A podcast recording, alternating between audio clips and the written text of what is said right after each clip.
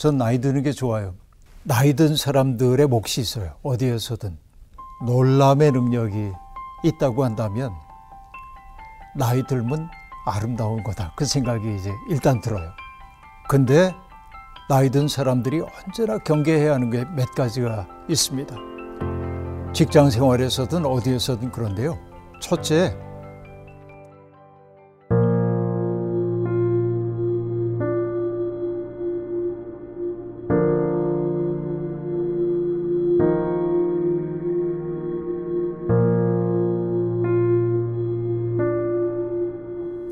나이 든다는 것은 꽤 좋은 거다. 저는 그런 생각이 있어요. 전 나이 드는 게 좋아요.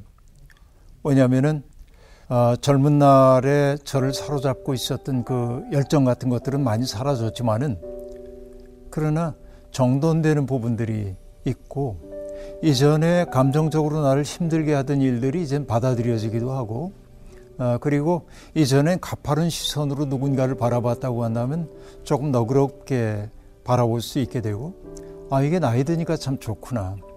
이전에는 판단의 언어를 주로 생각했다고 한다면 이제는 수용하고 공감하려는 언어를 더 많이 사용하는구나 이런 거 느껴요. 그래서 저는 나이 든다는 게 참 좋고 어, 질문하신 분이 아직은 50대이신 것 같은데 제 입장에서는 꽤 좋은 나이다 이런 생각이 들고요.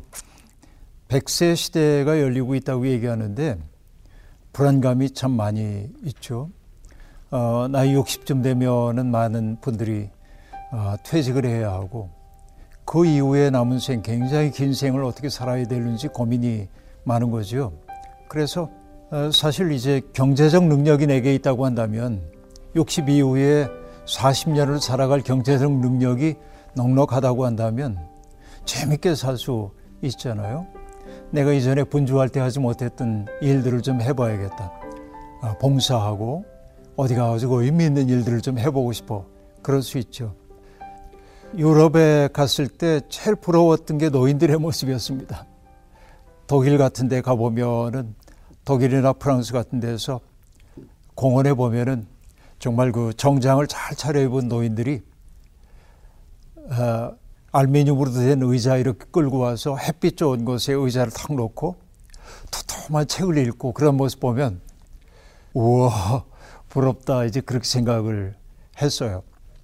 또 어디 가보면은 뭐 교회에서도 노인들이 와가지고 찾아오는 사람들에게 안내해주는 봉사하기도 하고 저럴 수 있으면 얼마나 좋을까 그 생각이 많이 들었던 게 사실입니다.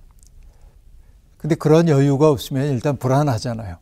이게 미래라는 게 불안하고 그런 불안함이 있는데 가뜩이나 회사에서는 자꾸만 밀려나는 것 같은 느낌이 들고 제게 떠오르는 말 가운데 하나가 엘버트 아인슈타인이 했던 말입니다. 오래 살게 되어도 늙지는 마십시오. 우리가 태어나게 된 위대한 신비 앞에서 호기심으로 가득 찬 아이들처럼 살아가십시오. 그렇게 말하는데 결국 나쁜 의미의 늙음이라고 하는 건 뭐냐면 아무런 호기심도 없어지고 하고 싶은 일도 없고 무엇보다 배우려고 하는 열망이 없는 것. 우리의 삶 속에 있는 아름다움들을 발견할 생각조차 하지 않는 것이 늙음의 징조라는 생각이 들거든요. 그 때문에 저는 언제나 시인인 구상 선생님의 시를 떠올리곤 해요. 근데 구상 선생님이 시에서 이렇게 얘기합니다. 신령한 소유라고 하는 시인데요. 이제 사나는 탕아가 아버지 품에 되돌아온 심회로 세상 만물을 바라본다. 자, 이렇게 시작하는 시인데, 나이가 들어 쓴 시예요. 그 나이가 젊었을 때는 어떤 어, 목적 지향적인 어떤 일을 해야 하고 성과를 내야 하고 그러다 보니까 세상을 언제나 그런 시선으로 바라봤던 거예요.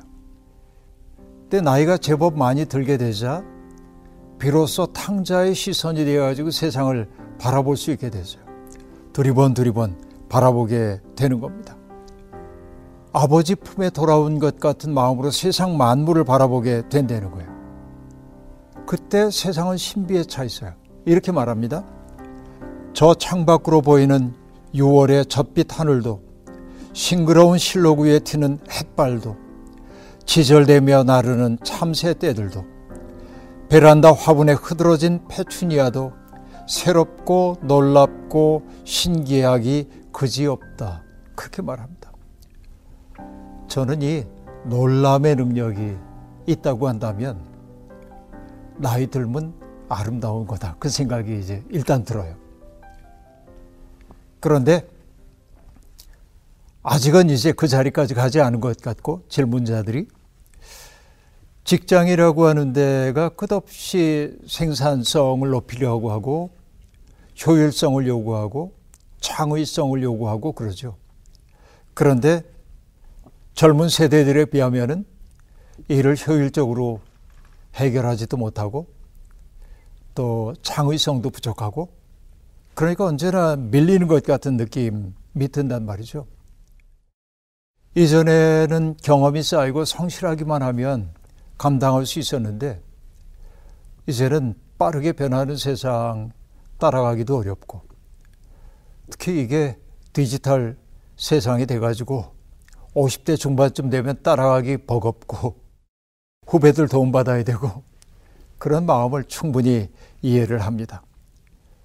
근데 나이 든 사람들이 언제나 경계해야 하는 게 몇 가지가 있습니다. 직장 생활에서든 어디에서든 그런데요. 첫째, 교만함입니다. 어떤 얘기냐?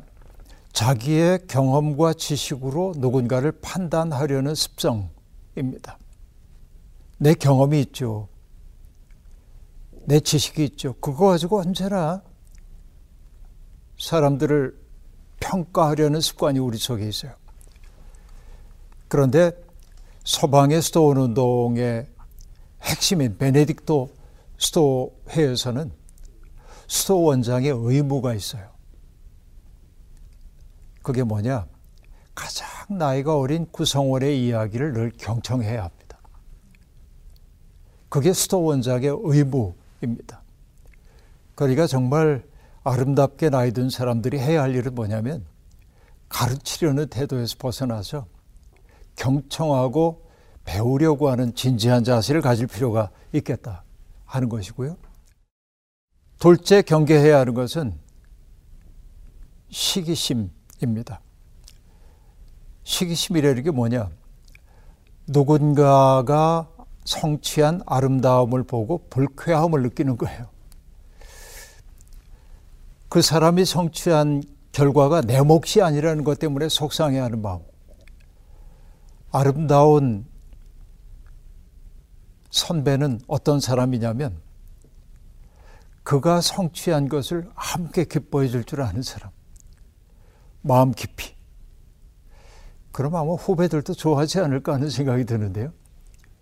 세 번째로 경계해야 될 게 뭐냐면 어른 대접받고 싶어가지고 후배들을 통제하려고 하는 욕망이 있어요. 통제하려는 욕망. 바로 이게 문제입니다. 대화의 상황을 갈등으로 만들어 버리는 경우가 제법 많이 있어요. 그걸 피하기 위해 정말 애써야 하고 젊은 사람들을 자기의 방식대로 바꿔놓으려고 하는 태도 버려야 하고 이게 중요하다는 생각이 들어요. 넷째는 태만함을 경계해야 합니다. 나이 들다 보면 언제나 생생나는 일은 내가 하고 싶어요. 힘들고 어려운 일은 당신들이 해. 생생나는 일은 내가 할게. 근데 좋은 어른이 되기 위해서는 반대가 돼야 한다고 봐요. 그 정도의 마음이면 되지 않을까 생각하는데요. 그런 현실을 일단 인정하고 묻고 배우려는 태도를 언제나 지속할 필요가 있겠다 하는 생각이 듭니다. 그런데 이렇게 얘기할 수 있을까요? 나이 든 사람들의 몫이 있어요. 어디에서든. 젊은이들이 아이디어를 내고 뭐 아주 활달하게 하는 걸 보면 같이 기뻐해 주세요. 그런데 나이 들었다고 하는 것은 그 부분만이 아니라 전체를 살필 수 있는 눈을 가져야 하는 것이죠.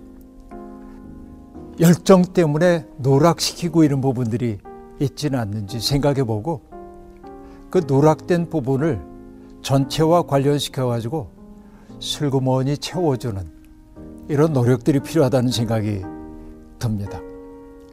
이게 어른들의 역할이 아닌가 생각을 해봐요. 저도 담임 목사이기 때문에 우리 부교육자들과 함께 일을 합니다. 보면 정말 대단해요. 우리가 절대로 알 수 없는 것들을 많이 알고 있고 어떤 문제가 제시됐을 때 해결의 방법들을 빨리빨리 찾아내요. 그럼 같이 기뻐해 주면 돼요. 긍정해 주고. 근데 제 역할도 있더라고요. 그게 뭐냐? 전체적으로 보지 못하는 부분들이 있어요. 전체 상황. 그 부분을 슬그머니 채워주면 돼요. 방향을 조금만 바꿔주면 돼요. 그럼 아름다운 관계가 되더라고요. 이게 매력 있는 노년의 삶이 아닌가 싶은데요. 사실 젊은이들이 나이 든 사람들을 다 싫어하는 것처럼 보이지만은 안 그렇거든요. 요즘 윤여정 선생님 젊은이들이 매우 배우고 싶어 하고 좋아한다고 그러잖아요. 그래서 저도 저분의 매력이 어디 있을까 생각을 해보니까 새로운 시도를 하는 것을 두려워하지 않아요. 이분은. 어제 먹던 그 수프만 먹는 사람이 아니라 오늘 새로운 것에 도전하는 것을 부끄럽게 여기지 않는다. 두려워하지 않는다. 이런 태도가 있고요.